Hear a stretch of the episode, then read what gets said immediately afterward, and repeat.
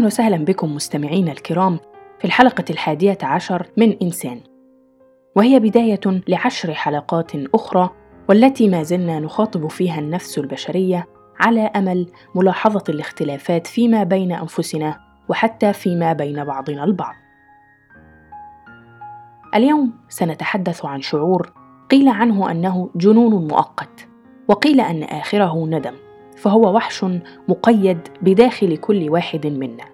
ولا يمكن أن يختفي أو يخرج من مكمنه. ولكن الحل الوحيد هي السيطرة عليه وترويضه. فما هو هذا الوحش؟ وكيف نسيطر عليه؟ تابعونا.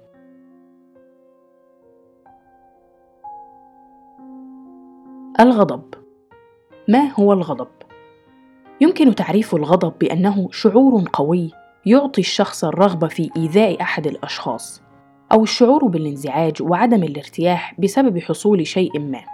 وهو عبارة عن حالة عاطفية تتراوح في شدتها من الانزعاج القليل إلى الانفعال الشديد. وقد يؤدي الغضب إلى بعض الآثار الفيزيائية مثل ارتفاع ضربات القلب وارتفاع ضغط الدم وكذلك مستويات الأدرينالين والنور ادرينالين وقد يحدث الغضب بسبب أحد الأشخاص أو المواقف أو يمكن نتيجة القلق من المشاكل الشخصية التعبير الخارجي عن الغضب من خلال مراقبة تعبيرات الوجه ولغة الجسد والاستجابات الفسيولوجية فالحيوانات مثلا يمكن أن تصنع أصوات عالية. علماء النفس أشاروا إلى أن الشخص الغاضب يمكن أن يكون مخطئا جدا حيث أن الغضب يتسبب في فقدان القدرة على مراقبة وضبط النفس والقدرة على الملاحظة الموضوعية. ما هي أنواع الغضب؟ هناك أنواع عدة للغضب منها الغضب المتقلب أو المزاجي وهو الوصول إلى حالة من الغضب المتطاير بصورة مفاجئة أي الانتقال من الهدوء العام إلى الغضب العارم. وكأن هذا الشخص مادة متفجرة هادئة إلى حين وجود شرارة صغيرة فتتحول إلى كارثة تتفجر بصورة بدنية ولفظية تجاه الآخرين. ومن أنواع الغضب كذلك الغضب الحكمي أو الشرطي وهو حالة طبيعية يتولد هذا النوع بسبب حدوث موقف أو حالة تستدعي الغضب وهو عادة يأخذ رد فعل معتدلة وغير مقلقة.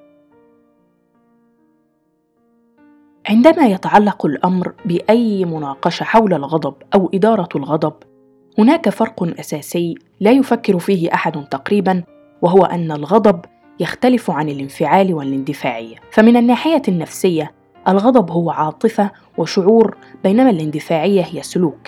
وعلى الرغم من أن هاتين الكلمتين تبدو مترادفة تقريبا إلا أنها تختلف تماما في بعد رئيسي واحد التحكم.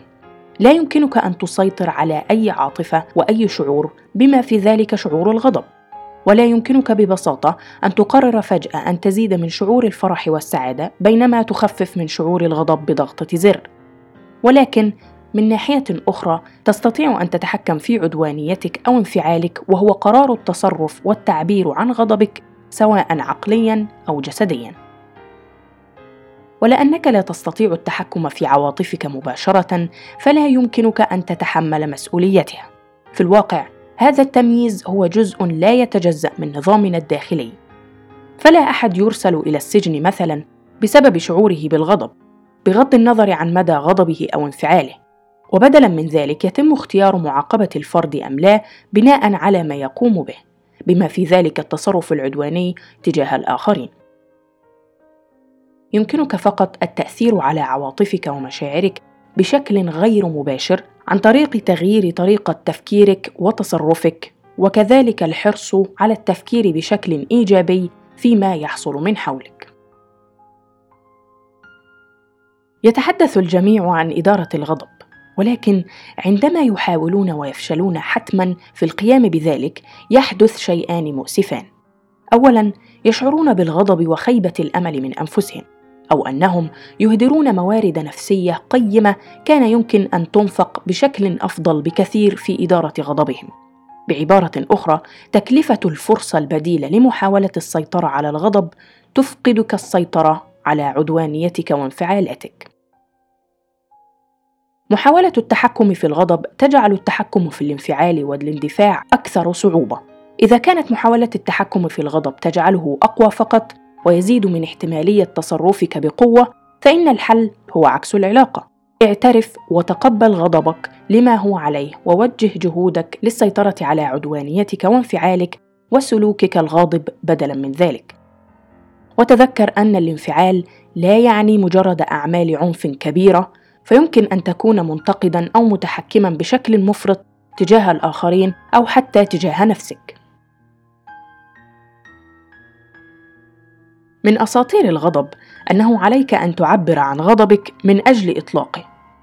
الفكرة هنا هو أنك تستطيع أن تتحكم أو تقلل من غضبك عن طريق تنفيسه وإطلاقه.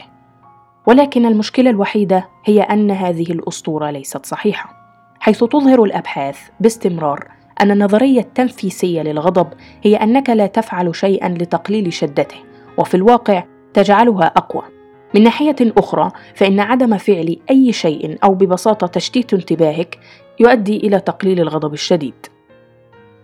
ومع ذلك هناك فرق مهم بين مشاعر الغضب والقضية الكامنة أو سبب الغضب. فإذا كنت تشعر بالإحباط من زميلك في العمل بسبب تأخره عن تقريره مثلا لن يكون التنفيس بتناول بعض المشروبات وتناسي المشكلة مع زميلك. ومع ذلك من المحتمل أن تكون هناك محادثة محترمة ولكنها صادقة مع زميلك ذاك في العمل حول المشكلة. بعبارة أخرى حاول معالجة مصدر الغضب وليس الغضب نفسه. ثانيا من الأساطير كذلك أن الغضب يعتبر عاطفة سلبية.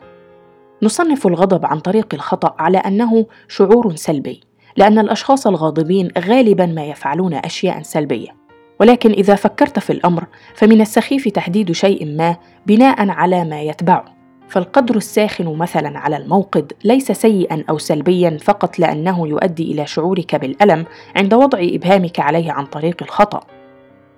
هنا نتيجة الحرق غير سارة، ولكن في الواقع إنه شيء جيد، سيكون الحرق أسوأ بكثير إذا لم تنبهك إشارات الألم في جسمك إلى موقف خطير. وكذلك الغضب. لا يمكنك أن تحكم على شعور الغضب بأنه عاطفة سلبية بناء على ما يقوم به الغاضبون.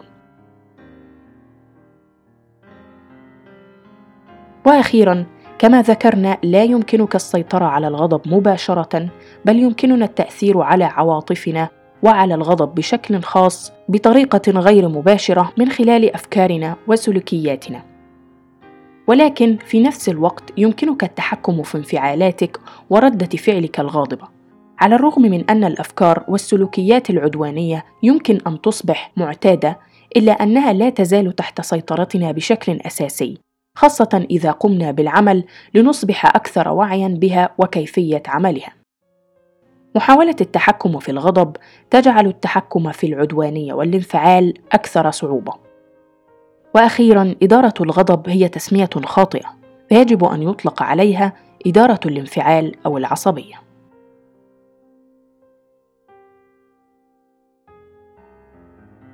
كان هذا مستمعينا ختام لقائنا.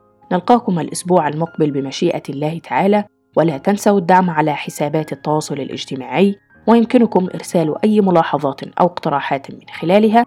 كان معكم مريم أسامة شكرا لكم.